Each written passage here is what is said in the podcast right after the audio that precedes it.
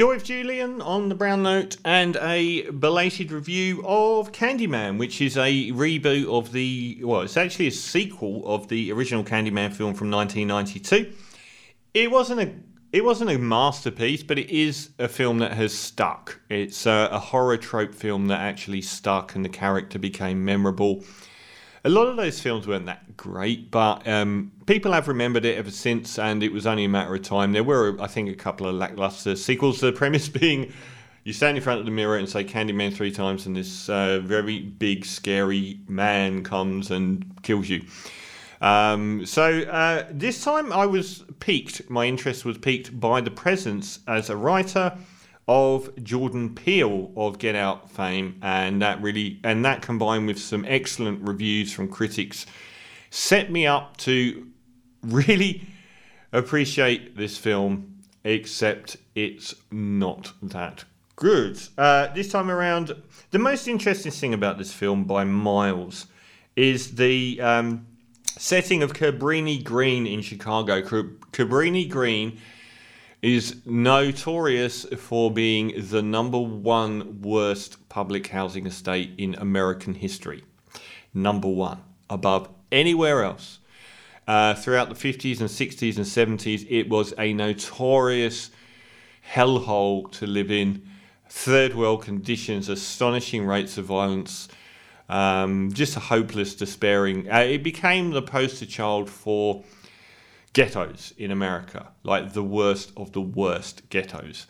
So it it started. To, it makes a good choice in having um, building the film there now, as most of it's demolished and gentrified, and, and arty types live there in, in big glass palaces and so on, which is a a, a useful starting point um, because it's, it goes into the nature of gentrification and so on. Um, we have Anthony McCoy as a visual artist who lives with his uh, wife, who's a gallery owner, gallery promoter, something along those lines.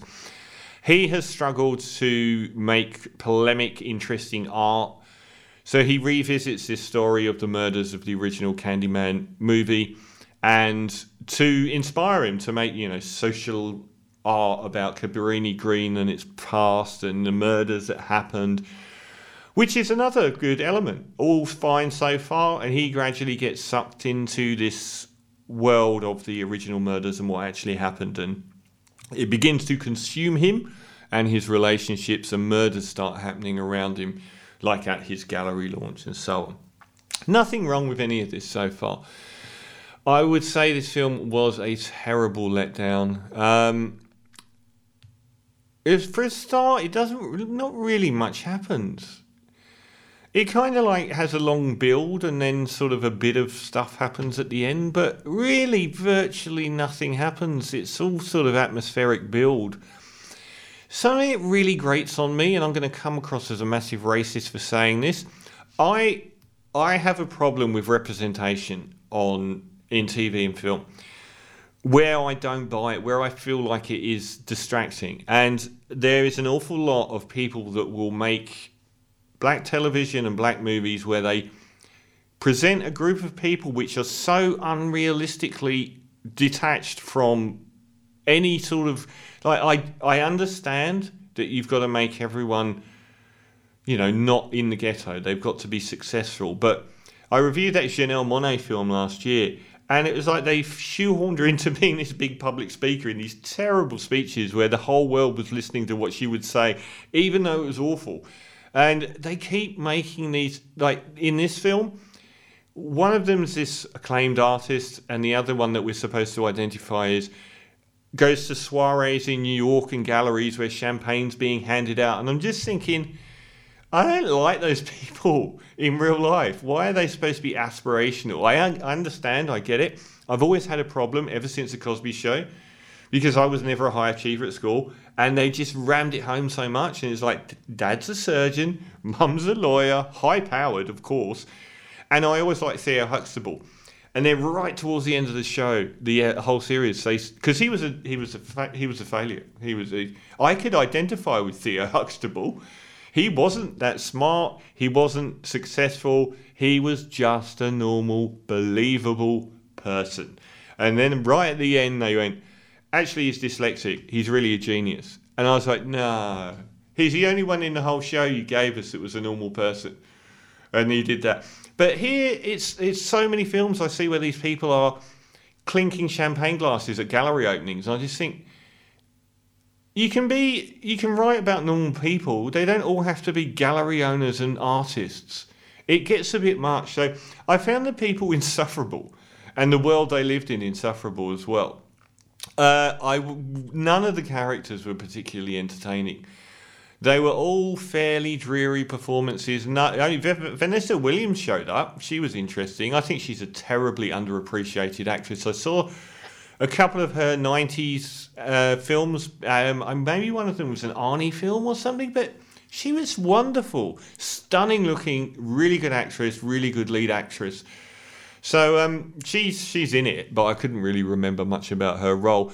For considering Jordan Peele wrote it and how famed his writing has got, um, I was really surprised because all of the premise works on paper, but none of the narrative of that setup goes anywhere or means anything.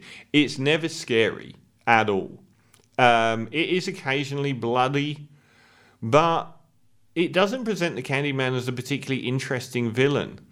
Um, and a lot of the flashbacks to the past are a bit unresolved. And the whole denouement it really does. It doesn't feel like it feels like a cheapo horror with slightly higher production values. It, I wonder how much the um, 25 million budget. I guess take it or leave it, but. Um, I, I was just so disappointed. It just didn't go anywhere. It didn't have enough of a story once that premise was reached. It just and and, and then it had this rather weird, ludicrous sort of denouement, which um, you know, it should have had that halfway through and gone from there to have a full film, a full screenplay, and it just didn't. So I didn't find these people interesting. I didn't really like them. I didn't think that the screenplay had in, anywhere near, like, it had about 40% of a screenplay to get through a whole film. I would be surprised if this was two hours long. 91 minutes, I'm not shocked by that at all. Uh, if you, Jordan Peele's involved in the film, I want a lot more from him. The first time director of a, of a proper film is going on to do a Marvel film, uh, Nia DaCosta. On this basis, I would say why? Like, there's nothing here that would show that he's or they are capable of helming a Marvel film. But then again, uh, Chloe Chloe Zhao has just released who who is earlier this year became the first person to have a movie on my show on new release that I gave 10 out of 10 to with Nomadland has now released the worst reviewed Marvel film in Metacritic history. The uh, the uh, Eternals has got pretty trashed. Apparently, it's really bad, and it looks really bad from the trailers. And I kind of hope the whole thing falls to pieces for Marvel. I want an end to the comic book era. I really do. So if they have a couple of massive $200 million movies that are just complete failures, maybe that will actually stop people making relentless reboots of superhero films. Um, so I, I just couldn't say that there was anything that interesting about the Candyman movie. The mythos I didn't think was that scary or interesting. They tried to put social commentary in there, but I kind of feel like that was a de facto lip service of the fact that they were filming in Cabrini Green, and that was about it. A lot of it was a film about the relationship between the gallery owner set and their clinking champagne glasses world, which isn't a really big social commentary just because the people are black, is it?